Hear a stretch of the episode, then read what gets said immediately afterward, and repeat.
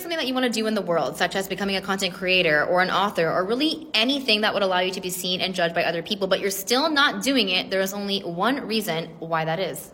You are still afraid of judgment, but it is not actually the judgment of other people that you are afraid of. You are actually afraid of your own judgment. Because here's the thing what someone else thinks about you or judges about you has no ability to actually profoundly affect how you feel. It only does when you have a negative thought about it or when you believe it. So then you start to try to create content or do whatever the thing that you're trying to do perfectly so that you will receive no negative judgment. That is a losing game and you will never win. What will make you impervious to judgment is fucking knowing who you are and being confident in your intentions for doing the thing that you want to do. Does it either, number one, bring you joy to do it, or number two, do you believe it will actually help other people as you do it? If either one of these questions answers yes, then there is no reason for you not to do it because you enjoy it and or it helps other people. Now, if you really believe that what you wanted to do, let's say be a writer, was gonna help other people, then why the fuck does it matter if someone thinks your book sucks? It's clearly just not for them, and that's fine. You are writing the book or you are doing XYZ because you think there is a specific subset of people in the world that will benefit from you doing that.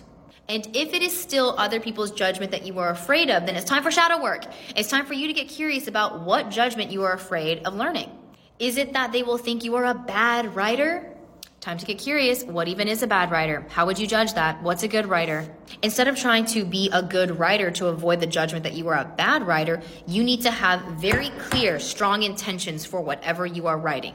You can replace the blank with whatever it is that you want to do. It doesn't have to be writing, right? But if my intention is clear and I have pure heart and I am doing this for the purposes of helping other people, then someone thinking it's bad doesn't mean anything about me, but honestly means that they're a really judgmental keyboard warrior. And I don't know about you, but I've never, ever publicly left a comment on someone else's video or even privately. I just don't have the energy for that. And if you are someone that has the energy for that, I'm sending you love.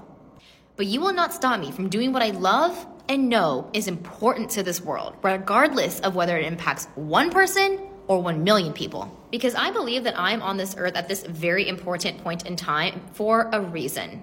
And that is not up for debate with someone who's going to leave a negative comment. Short Cast Club